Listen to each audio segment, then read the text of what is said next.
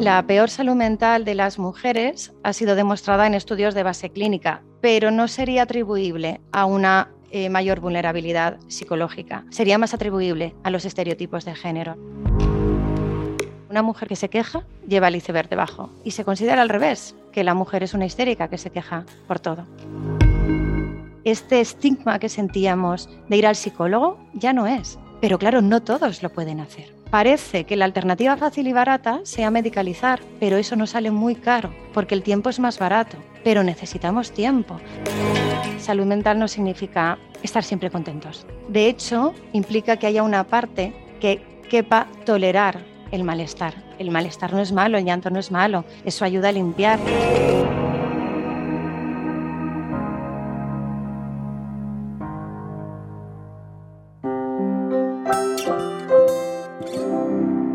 DKV. Activistas de la salud.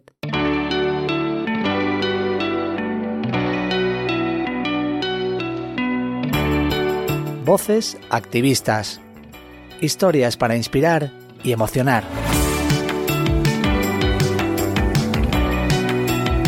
Bienvenidas y bienvenidos de nuevo a Voces Activistas. Empezamos el programa número 17 de este podcast en el que nos acompañan voces que quieren cambiar el mundo. Voces que se alzan para intentar ayudar a los demás, para dar una palabra de ánimo a quien lo necesita, pero otras veces para decir basta. Voces que quieren pasar de las palabras a los hechos. Los problemas de salud mental no son un tema individual que se deba vivir de puertas hacia adentro. Una sociedad en la que es habitual sentir ansiedad, tristeza, miedo, en la que hay más muertes por suicidio que por accidentes de tráfico, y que sin embargo pone por delante otros valores antes que el bienestar emocional y psicológico de la gente, es una sociedad que debe reflexionar. Pero, ¿qué papel tenemos todos en el abordaje de este problema?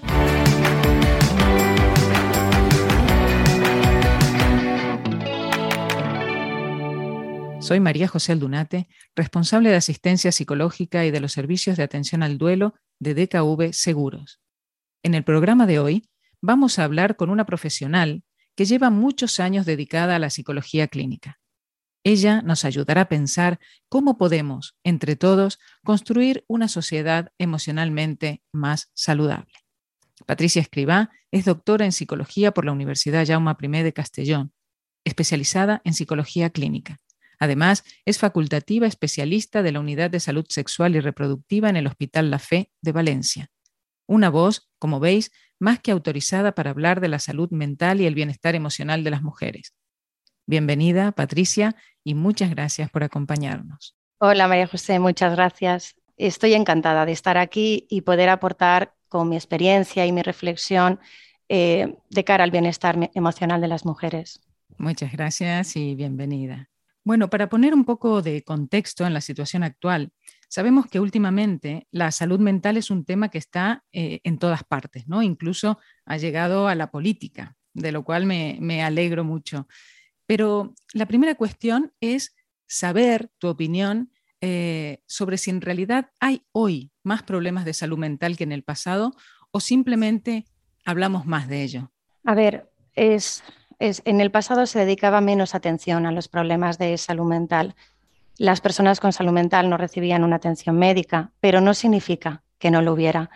Eh, yo creo que en la medida en que nuestra calidad de vida mejora, cuando nuestras necesidades básicas están cubiertas y ya no es nuestra supervivencia lo que está en juego, es cuando nos podemos ocupar de la salud mental. De hecho, si pensamos en la pandemia, en el COVID, ha ocurrido así. Eh, primero intentábamos reducir muertos, reducir amenaza y una vez ha pasado todo eso estamos hablando de las consecuencias a salud mental y no porque no las, viéramos venir, sino porque eh, eh, no alcanzábamos a poder atenderlas. Ahora lo que está ocurriendo es que se está visibilizando mucho la salud mental y, es, y eso es importante. Y hay personas, pues has nombrado las personas famosas que lo están visibilizando y esto la verdad es que ayuda porque permite ver que hay valor también en las personas con problemas de salud mental, que es algo que ha estado muy estigmatizado, y, que la salud mental no es cosa de débiles, ¿no? O sea, cuando vemos eh, grandes artistas pues como Angelina Jolie, Catherine Zeta-Jones, eh, Verónica Forqué, eh, o eh, cantantes, Beyoncé, Lady Gaga, o sea, quiero decir, personas muy distintas, o incluso deportistas, ¿no? que es el sinónimo de, fortaleza, Simon Biles, o Edurne Pasaban. Edurne Pasaban es la primera mujer que coronó los 14 8000 y lo hizo, pues, creo que de muy poco tiempo. Eh, sin embargo, ella ha hablado de su ingreso con depresión ideas de suicidio durante cuatro meses. Entonces, eh, es muy importante tratar de entender qué es lo que ocurre, dejar de temer mm, al trastorno mental. Hay una frase que me gusta mucho de Marie Curie, que es, nada en la vida debe ser temido, solo comprendido. Es el momento de comprender más para temer menos. Y yo creo que es totalmente aplicable a lo que es la salud mental. Muy bien. Eh, Patricia, mencionaste a personas que han destacado ¿no? de alguna manera en, las disciplinas mm. que han desarrollado en su vida y que sin embargo eh, mostraron un problema importante de salud mental.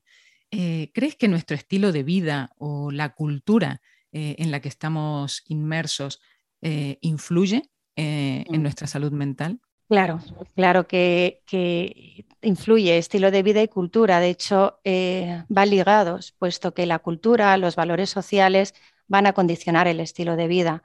Em, aunque de manera distinta según géneros, y luego si quieres lo, hablamos. Por ejemplo, en el estilo de vida tenemos pues, cómo nos alimentamos, cuánto ejercicio hacemos, el tiempo de trabajo, el consumo de tóxicos. Eh, y cada aspecto tiene muchas consecuencias no vamos a entrar en cada uno de ellos, ¿no? Pero quizás habría que preguntarse eh, ya no solo cuál es el estilo de vida, sino qué nos lleva a elegir, que creo que tu pregunta iba por ahí, ¿no? ¿Qué nos empuja a ese estilo de vida? ¿Qué nos lleva a trabajar tantas horas? ¿Qué nos lleva a hacer tantos cursos, a no tener tiempo de hacer ejercicio? Ahí es donde influye la cultura.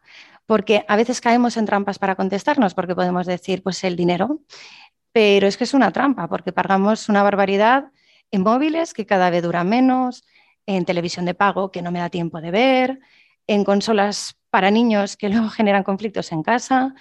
Eh, compramos coches caros y luego solo los usamos para ir a la ciudad, pero no tenemos tiempo de ir de viaje. Entonces, yo creo que es importante preguntarnos qué es lo que hay detrás y si lo que son los valores de la sociedad en realidad nos ayudan a conectarnos con los nuestros, ¿no? O sea, someter a crítica las, eh, los mandatos sociales o lo que se supone a lo que yo debería aspirar o llegar, porque en la medida en que estemos más conectados con lo que nos hace sentir bien, vamos a, estar mejor y vamos a desarrollarnos de una manera más sana. Patricia, eh, hablas de los mandatos sociales, ¿no? Que están un poco eh, como debajo, haciendo de elemento estresor, ¿no? Y en este sentido, ¿crees que uno de los mandatos mm, más poderosos ¿no? actualmente es el mandato del hay que ser feliz? Eh, ¿Crees que, mm, que, nos ayuda eh, esa carrera hacia la felicidad a la que nos empujan o en realidad eh, es un elemento estresor y un factor también de, de algún, algún trastorno o alguna dificultad a nivel, a nivel mm. mental?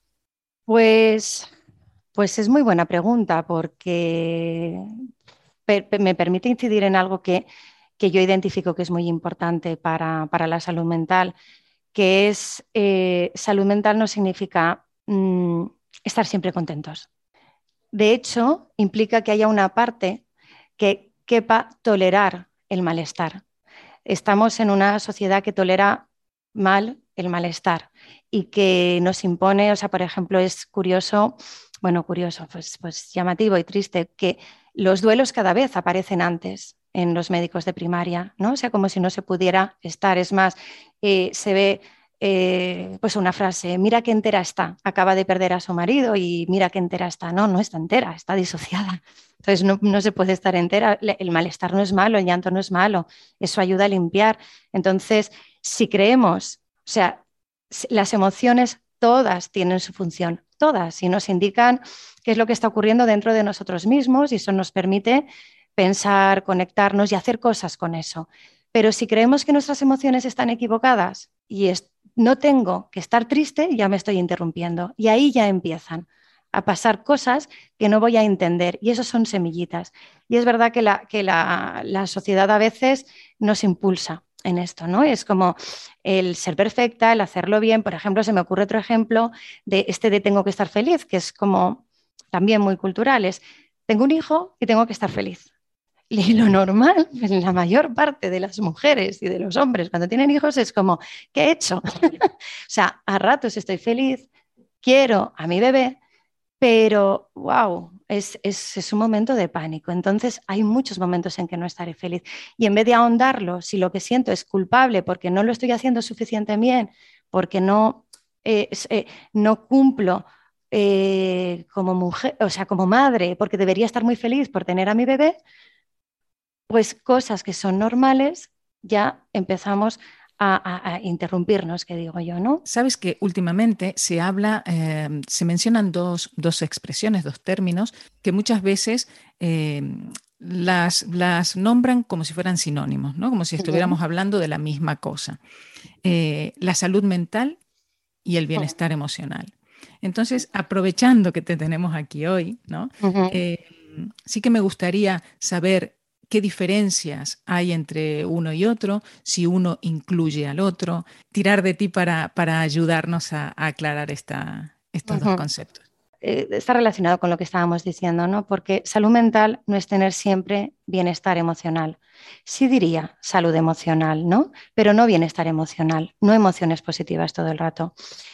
Eh, porque salud mental implica entender que a veces no podemos sentirnos bien y tolerarlo. Y una, salud, una sociedad con salud mental, pues también tolera esto. Y al revés, o sea, muchas personas eh, no desarrollan trastornos mentales y sin, sin embargo no tiene por qué significar que tengan bienestar emocional.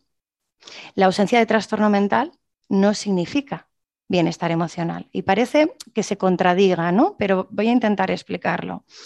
La salud mental incluye bienestar emocional, bienestar psicológico y social.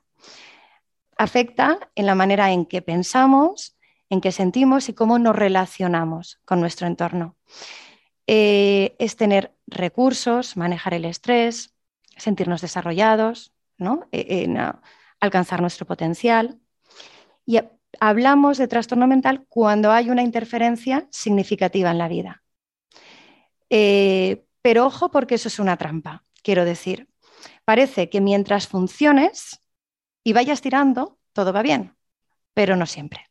Si estamos diciendo que la diferencia está en el grado de interferencia que genera la persona, pues yo te diría que una buena salud mental sería que aunque yo esté mal, sé qué camino puedo seguir para restablecer mi bienestar emocional, o sea, para llegar a ese equilibrio eh, cuanto antes puedo tolerar estar completamente destrozada, pero sé que pasará. No voy perdida, porque es un poco este estar perdido, ¿no? Este romper lo que es el trastorno mental. Y en este sentido, em, ¿crees que nos hace falta como sociedad tener recursos? ¿no? Hay, muchas corrientes que, hablan de, incluir la educación psicológica pues, en, las escuelas, en las organizaciones, eh, en diferentes ámbitos en los que nos movemos, ¿no? Como, seres humanos, para poder tener esos recursos y ser una sociedad eh, con una salud mental más, más elevada? Sí, y a mí como, en realidad como, como clínica que veo el sufrimiento humano todos los días y ves, ves en realidad cómo va cambiando la sociedad y en qué cosas avanzamos y en qué cosas no, y lo ves desde la intimidad de cada persona, mm, me llama la atención que no esté más representado, porque es tan relevante el, el, registro que, con lo psicológico empezamos a tener, o sea, se pueden caminar un montón de cosas mucho más normales, pero si no nos enseñan ese lenguaje, no lo podemos ni siquiera ver. O sea, por ejemplo, hay un campo en el que yo trabajo bastante, que es el tema de la infertilidad, y insisto en que hay tantos componentes invisibles que las personas teniendo recursos como no saben a qué atender, o sea, no lo pueden pensar y se angustian mucho y al final, eh, eh, pues bueno, pues en concreto en esto, o sea, tratamos de ayudar como resolviendo una falta, pero no transitamos los duelos que supone, ¿no? O sea, es como, eh, no, no todo se resuelve consiguiendo cosas, sino entendiéndome, pudiendo conciliar, tranquilizar, o sea, eh, eh, eh, ser amable conmigo misma, también con mis dificultades, con mis faltas de recursos incluso, pero, pero no solo orientado al, producto. O sea, puedo estar bien con esta falta y a, partir de ahí yo puedo desear mejorar. Por supuesto que sí. Y además es que se van a activar mucho más los recursos. Has, mencionado el, hecho de tu especialidad ¿no? y el entorno en el que, en el que trabajas, mm. en el cual seguramente has tenido que que abordar muchos duelos perinatales, ¿no? que es algo en, lo que en, en DKV estamos trabajando mucho. Y, también el contacto con, la, mujer. ¿no? Y, en este sentido, eh, hay estudios, ¿qué nos puedes decir en, relación a, la incidencia ¿no? de, la salud mental, de problemas de salud mental? Mm, ¿Hay mm. más en hombres que en mujeres? Eh, o, hay algún mm. tipo de, situaciones sociales, familiares, culturales que de alguna manera afectan más a la, a la salud mental, específicamente en la mujer? Sí, la peor salud mental de las mujeres ha sido demostrada en estudios de base clínica, pero no sería atribuible a una eh, mayor vulnerabilidad psicológica. Eh, no depende de ser tanto hombre o mujer, de lo biológico, sino sería más atribuible a los estereotipos de género, ¿no? que son el conjunto de creencias o ideas preconcebidas sobre las características consideradas apropiadas en, en hombres y mujeres. Eh, los atributos que consideramos que son femeninos o que son masculinos. ¿no? Son constructos sociales que con el tiempo se naturalizan y se asumen como verdades cuando no es así y, eh, a veces impiden que desarrollemos nuestras capacidades. Pero me has preguntado por, datos y mira, por ejemplo, ahora la, campaña que ha lanzado de salud mental el Ministerio, eh, te doy los datos que han dado ellos de las encuestas a personas mayores de 15 años y, tenemos el doble de prevalencia en las mujeres, por ejemplo, y los datos son llamativos. Eh, te lo redondeo, el 6% ha dicho ser diagnosticado de ansiedad crónico, 3,5% de los hombres, 8% de las mujeres. En depresión, el 5%, el 5%, 5,28%. Y al igual que en la otra, es el doble en mujeres, 7% en mujeres, 3% en hombres el 11% declaró haber consumido, ojo, en las últimas dos semanas, tranquilizantes, relajantes o medicamentos para dormir.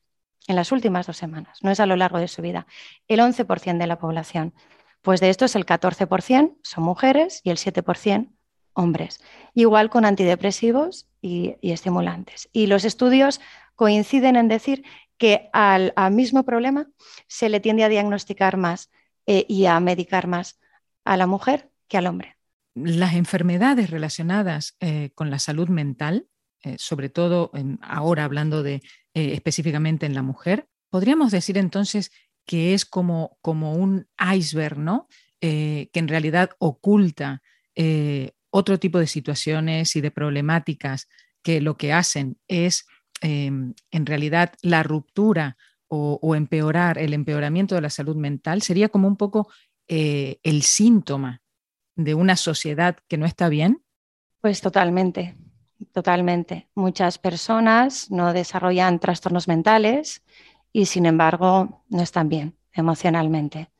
Trastorno mental es un salto que algunos consideran cualitativo, otros cuantitativo. Yo intento decir que una mujer que se, que se queja lleva el iceberg debajo. Eh, y se considera al revés como te decía antes, ¿no? que la mujer es una histérica que se queja por todo. Un ejemplo que también veo mucho en, la clínica son los dolores de la mujer en las relaciones sexuales y no solo.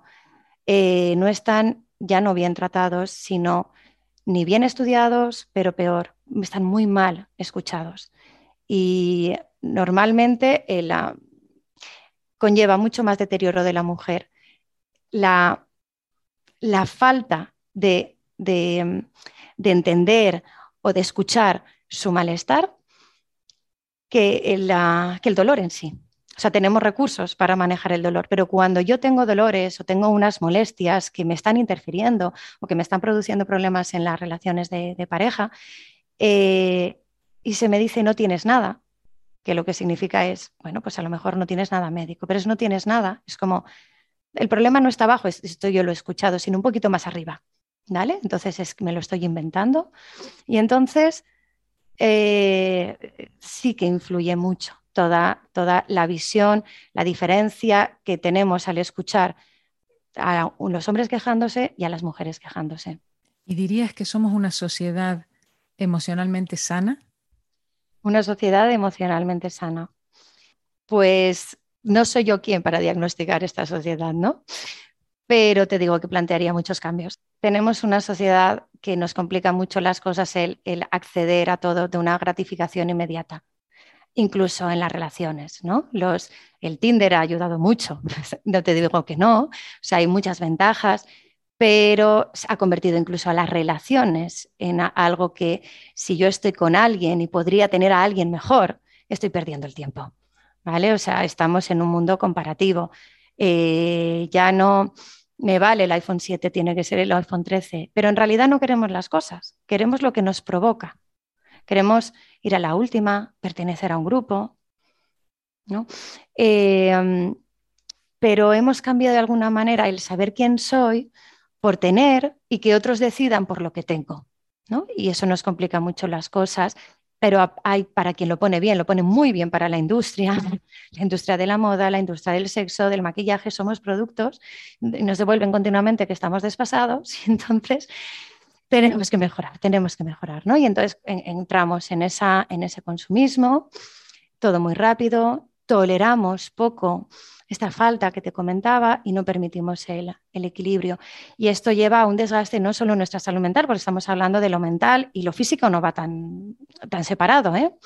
Eh, porque nuestro sistema está, nuestro, nuestro sistema nervioso está en modo alerta, está continuamente activado, estamos llenos de cortisol y esto es muy negativo a nivel físico, entonces forma parte.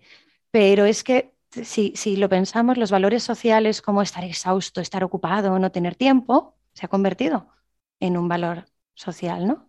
Y a ver, que yo defiendo la cultura del esfuerzo y de la voluntad, pero no es lo mismo, no es lo mismo. No es lo mismo esforzarnos que forzarnos. ¿Y qué avances eh, ves en relación a todo esto que nos estás explicando, que se están produciendo desde el punto de vista profesional, ¿no? Como para para solventar, para evitar este tipo de situaciones que en definitiva son eh, la causa, ¿no? lo que causan ese, ese síntoma social. A ver, yo he notado una diferencia en los... Llevo más de 20 años trabajando y he notado diferencia. Hay un menor estigma y hay más conciencia de la importancia de la salud mental. Por ejemplo, eh, porque te digo que te diría que, que, he visto más cambio en lo individual, en lo privado, en lo social, que en lo global, que en, lo, que en el sistema. ¿vale?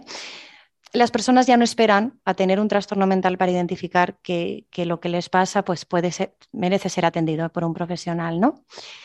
Pero, es, pero, pero el sistema público no puede absorber esta patología y mucho menos el malestar emocional, o sea, toda la patología y mucho menos el malestar emocional. Y ahí es donde tenemos el problema de la medicalización. Entonces es como una trampa. O sea, sabemos que Em, que es importante la salud mental, lo consultamos, pero no tenemos recursos. De hecho, eso a mí, lo que me preocupa, no sé si has visto la campaña de salud mental, de Hablemos de Salud Mental del Ministerio, que, em, mm, dice algo así como, pues normalicemos que nos puede pasar a cualquiera, habla de esto, y pone ahí como un tip de si sientes que hoy no tienes fuerzas, que todo te supera, que estás pero no estás, que no puedes con la vida, entonces necesitas ayuda, pídela. ¿Vale? Entonces, va una persona a su médico de primaria que está viendo a 60 pacientes y le habla de sus malestares y ese médico que te digo que está como en modo alerta, todo lleno de cortisol, o sea, dentro de sí, dirá, porque es una persona buena, receptiva, empática, pero en ese momento completamente activado, dirá, ¿y qué me estás contando? no puede atender, no puede escuchar y aun queriéndolo escuchar, no va a poder remitir a salud mental. Y entonces eh, estamos en una, en, una, en una trampa muy grande, o sea, si no hacemos cambios globales, los cambios individuales, o sea, las personas van perdidas, o sea, porque yo, por ejemplo, estoy teniendo problemas para cuando un compañero me dice de remitir a la privada, me cuesta encontrar profesionales incluso en la privada. O sea, sí hay un cambio. O sea, este estigma que sentíamos de ir al psicólogo ya no es. Uno ya sabe que eso está en valor, ¿no? Pero claro, no todos lo pueden hacer. Y parece que la alternativa fácil y barata sea medicalizar, pero eso nos sale muy caro, porque el tiempo es más barato. Pero necesitamos tiempo, porque si no, el que sí que acceda a la red de salud mental, que es eh, el que ya está roto, porque es el que rompe salud mental, es, el que ya tiene el trastorno de salud mental, entonces ya no le vale lo que tenemos para él, porque no le vale con verle dos, tres veces eh, eh, al año o cinco si quieres, ¿vale? En visitas de 20 horas, es como decir, o sea, yo te voy a cambiar la vida viéndote dos horas en tu vida, pero esto es, es, imposible, ¿no? Entonces yo creo que a veces no hay más implementación de la psicología clínica en, en la sanidad porque, porque la respuesta es más lenta, porque trabajamos con el tiempo, pero eso es una cuestión importante. Y las personas, pero claro, solo las que pueden, sí que se están encargando de, mejorar su salud mental. Muchísimas gracias, Patricia, por lo que nos cuentas, cómo nos lo cuentas y porque tu visión nos ayuda a comprender mejor este problema que en realidad nos afecta a todos y a todas. Gracias a vosotros por la iniciativa y el programa y por invitarme. Como conclusión, me quedo con que la salud mental también es tolerar el malestar y con que es un tema que nos incluye a todos y a todas. Y por lo tanto, todas las personas formamos parte de la solución. Elegir hablar de ello es fundamental porque es el primer paso para que la población empiece a tratarlo con naturalidad. Gracias a todos y todas por escucharnos en Voces Activistas. Voces Activistas, un podcast de DKV.